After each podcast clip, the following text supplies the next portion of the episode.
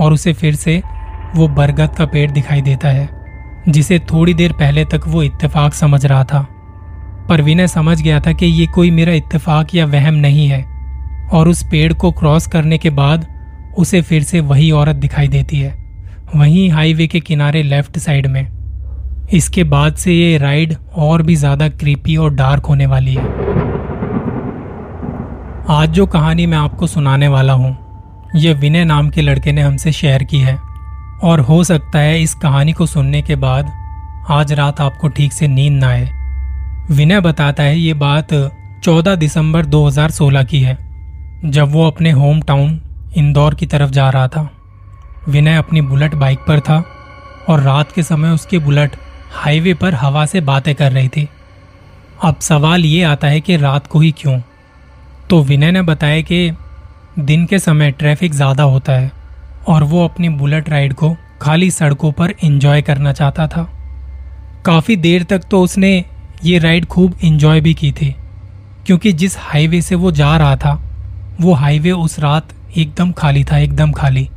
दूर दूर तक कोई गाड़ी नज़र नहीं आ रही थी। कुछ देर तक बुलेट चलाते हुए वो एक चीज़ नोटिस करता है कि शायद उसने हाईवे के किनारे लेफ़्ट साइड में अभी अभी किसी फिगर को देखा है। पर क्योंकि वो तेज स्पीड में था तो उसने इस बात पर ज़्यादा ध्यान नहीं दिया। उसे लगा कि शायद उसको कोई वहम हुआ होगा, और वो इस बात को इग्नोर करके आगे चला गया। रात की ठंडी हवा में उसकी बाइक दौड़ रही थी, पर उसे थोड़ी देर बाद फिर से वहीं लेफ़्ट साइड के किनारे पर एक फिगर खड़ी दिखाई दी। उसने फिर से इग्नोर कर दिया कि शायद फॉग वगैरह की वजह से उसे कुछ ऐसा नज़र आया हो। उसने खुद को समझाते हुए सोचा कि ऐसा कुछ नहीं है। पर दूसरी बार ऐसा लगने के बाद वो थोड़ा बहुत चौकन्ना तो हो ही जाता है। उसे लग रहा था कि कहीं कोई जंगली जानवर ना हो, वो उस पर हमला ना कर दे। इसके बाद उसने बाइक की स्पीड थोड़ी कम कर ली, क्योंकि उसे लग रहा था कि अगर कुछ भी हुआ तो वो अपनी बाइक को कंट्रोल कर पाए। इसके बाद थोड़ा और आगे चला, और इस बार फिर से उसे वही फिगर दिखाई दी।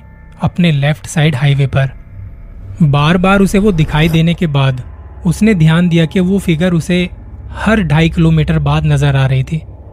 उसने गूगल मैप लगाया हुआ था। ये उसने वहीं से नोटिस किया। तीसरी बार दिखाई देने के बाद, उसे इतना तो पता चल चुका था कि ये फिगर वही फिगर है जिसे वो दो बार पहले देख चुका है या उसे एहसास हो चुका है। इस बार बाइक की स्पीड कम थी तो उसने देखा कि वो उसका वहम नहीं था।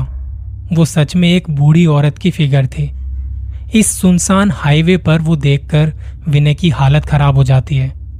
इसके बाद वो बाइक को जितना तेज भगा सकता था, उसने भगाने की कोशिश की। आसपास से कुछ जंगली जानवरों की और कुत्तों की आवाज़ें आ रही थी। विनय ने यह भी बताया कि जब तीसरी बार उस औरत को देखा और जब उससे आई कांटेक्ट किया तो उस औरत की आँखें चमक रही थी। चेहरे पर कोई एक्सप्रेशन नहीं ये सब कुछ एक सेकंड के लिए ही देखा उसने। इसके बाद वो बाइक को भगाते हुए सोच रहा था कि अभी कितनी दूर और है उसका होम टाउन यहाँ से। उसने गूगल मैप में देखा तो अभी भी कम से कम सौ किलोमीटर से ज़्यादा का सफ़र तय करना बाकी था। वो इसी स्पीड से चलता रहा तो कम से कम भी दो घंटे तो लगेंगे ही। और उस लेडी को देखने के बाद विनय की नज़र गूगल मैप पर ही थी। हर एक कम होते किलोमीटर पर उसकी नज़र जा रही थी। अभी थोड़ी देर पहले तक जो राइड उसे अच्छी लग रही थी, अब उससे खौफनाक कुछ नहीं था। विनय को समझ नहीं आ रहा था कि वो क्या देख रहा है, और वो अब कर क्या सकता है। और इसी सफ़र में रास्ते में चलते हुए वो एक चीज़ और नोटिस कर रहा था, जिसे पहले वो शायद इत्तेफाक समझ रहा था, लेकिन उस औरत के दिखने के बाद ये चीज़ काफ़ी ज़्यादा परेशान करना शुरू कर देती है। जितनी बार भी उसने उस लेडी को देखा था उससे थोड़ा पहले हर बार उसने एक बड़े से बरगद के पेड़ को देखा था। तीनों बार। पहले तो उसे लगा कि हो सकता है कि इस हाईवे पर इस तरह के पेड़ हों, और शायद वो ज़्यादा ही सोच रहा है। पर जैसे जैसे वो उस बारे में सोच रहा था, उसका दिमाग और भी ज़्यादा नेगेटिव होता जा रहा था।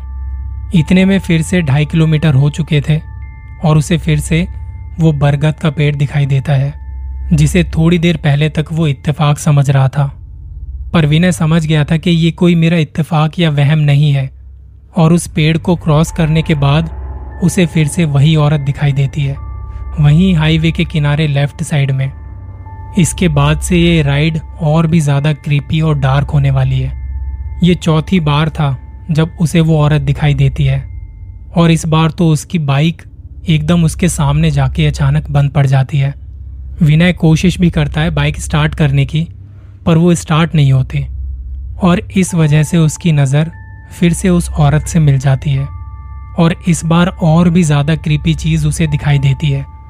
वो देखता है कि उस बूढ़ी औरत की लेफ़्ट वाली आँख से खून निकल रहा है। उसके लेफ़्ट वाला हाथ ऐसा जैसे बुरी तरह से जल चुका है और लेफ़्ट वाला पैर ऐसा जैसे उसकी चमड़ी कटी फटी हो और वहाँ से खून बह रहा था। उसके शरीर से खून टिप टिप करता हुआ ज़मीन पर गिर रहा था। और इतना ही नहीं, जब उसने उसके राइट हैंड को देखा तो उसके हाथ की सारी उंगलियाँ कटी हुई थी। उस औरत ने कुछ नहीं किया, बस अपनी जगह पर खड़ी विनय को घूरे जा रही थी। उसने अपनी पलके तक नहीं झपकाई। ये सब देखने के बाद विनय की हालत और भी ज़्यादा खराब हो गई। लेकिन जब उसने उस औरत को अच्छे से देख लिया तो अचानक से उसकी बाइक स्टार्ट हो जाती है। इस बार उसने बाइक स्टार्ट करने की कोशिश भी नहीं की थी, पर उसने ज़्यादा लॉजिक ना लगाते हुए बाइक को भगाना शुरू किया। और जब उसके सामने से गुजरा, तब उसे ऐसा लग रहा था जैसे उसकी बाइक के पीछे कोई बैठा है। उसे अपने पेट पर ऐसा लग रहा था जैसे कोई उसके पीछे बैठा उसका पेट दबा रहा हो, या उसकी शर्ट को बहुत तेज टाइट तरीके से खींच रहा हो। उसे लगने लगा ये ज़रूर उस औरत की वजह से हो रहा है। पर वो पीछे मुड़ के नहीं देखता या उसकी हिम्मत नहीं होती। वो चलता चला जाता है। पर थोड़ी देर में विनय को अपने पेट पे कुछ ज़्यादा ही प्रेशर महसूस होता है, जिसकी वजह से उसे पीछे मुड़कर देखना ही पड़ता है कि ऐसा क्या है जो उसे ये सब फील हो रहा है। तब वो देखता है कि वही औरत उसकी बाइक के पीछे बैठी हुई है। जैसे ही विनय ने पीछे देखा तो उसके राइट हैंड से जिसकी सारी उंगलियाँ कटी हुई थी अपनी लेफ़्ट वाली आँख को निकालने की कोशिश कर रही थी। और विनय बताता है कि उस वक्त उस औरत ने इतनी बुरी तरह से चिल्लाया कि इतनी तेज आवाज़ शायद ही उसने अपनी ज़िंदगी में कभी सुनी हो। इतने में वो बरगद का पेड़, जो पांचवी बार देखा था, वहाँ तक पहुँचते ही उसे थोड़ा नॉर्मल सा फील होने लगता है। जो भी महसूस कर रहा था, अचानक से सब शांत। बाइक के पीछे जो औरत बैठी थी, वो भी अब वहाँ पे नहीं थी। फिर उसे लग रहा था कि आगे वही औरत खड़ी होगी, क्योंकि पहले बरगद का पेड़ दिखता है और फिर वो औरत। पर उसके पास आगे जाने के अलावा कोई चारा नहीं था। इस बार भी जब उस पेड़ से आगे बढ़ा, उसे फिर से वही औरत खड़ी दिखाई देती है। पर विनय ने सोच लिया था कि मुझे बाइक को तेज चलाना होगा। गूगल मैप दिखा रहा था कि अभी भी दो घंटे से ज़्यादा का वक्त लगेगा। पांचवी बार उस औरत को क्रॉस करने के बाद उसे हुआ तो कुछ नहीं, पर अब जो हुआ, वो बहुत ज़्यादा डरावना था। इस बार उसे वो औरत अपने चारों तरफ़ दिखाई देने लगी। कभी लगता कि पीछे बैठी है, कभी राइट, कभी लेफ़्ट, कभी आगे, कभी पीछे, उसे हर जगह वही दिखाई दे रही थी। वो बरगद का पेड़ भी जो पहले लेफ़्ट साइड दिखाई दे रहा था, अब राइट साइड में भी दिखाई देने लगा। ये सब देख के वो अपनी बाइक को रोक लेता है, उसे चक्कर आने लगते हैं, और वो खड़े खड़े गिर जाता है। जिसके बाद उसे कुछ भी याद नहीं था, कुछ भी। अब वो सीधा सुबह उठता है और जैसे ही वो उठता है, उसे अपने माँ बाप की आवाज़ सुनाई पड़ती है। कुछ घंटों के सफ़र में पूरी रात होने के बाद भी विनय घर नहीं पहुँच पाया। ये बात उसके घर वालों को अजीब लगी। उसके घर वालों को लगा कि कुछ तो बात है।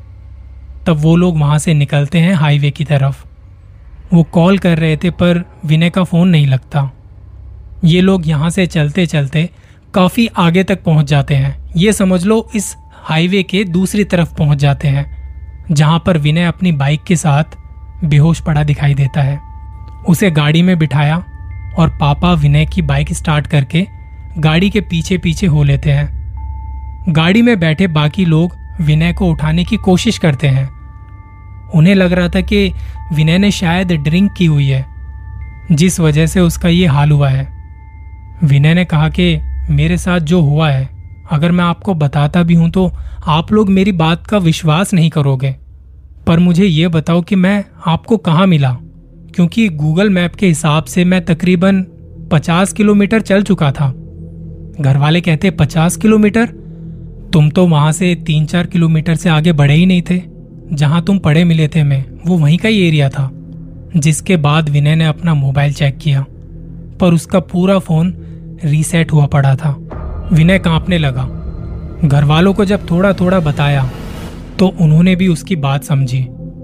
और जो बात किसी को समझ नहीं आई, वो बात थी ढाई किलोमीटर वाली मिस्ट्री, बरगद के पेड़ वाली मिस्ट्री। वो औरत कौन थी? आज तक किसी को कुछ पता नहीं चल पाया इस बारे में। आप लोगों को क्या लगता है? ऐसा कुछ हुआ होगा या ये सिर्फ़ उसका वहम है? एक बात जो मुझे पता है और शायद आपको भी। प्रकृति हमें हमारे हर सवाल का जवाब नहीं देती। कुछ रहस्य रहस्य ही बने रह जाते हैं।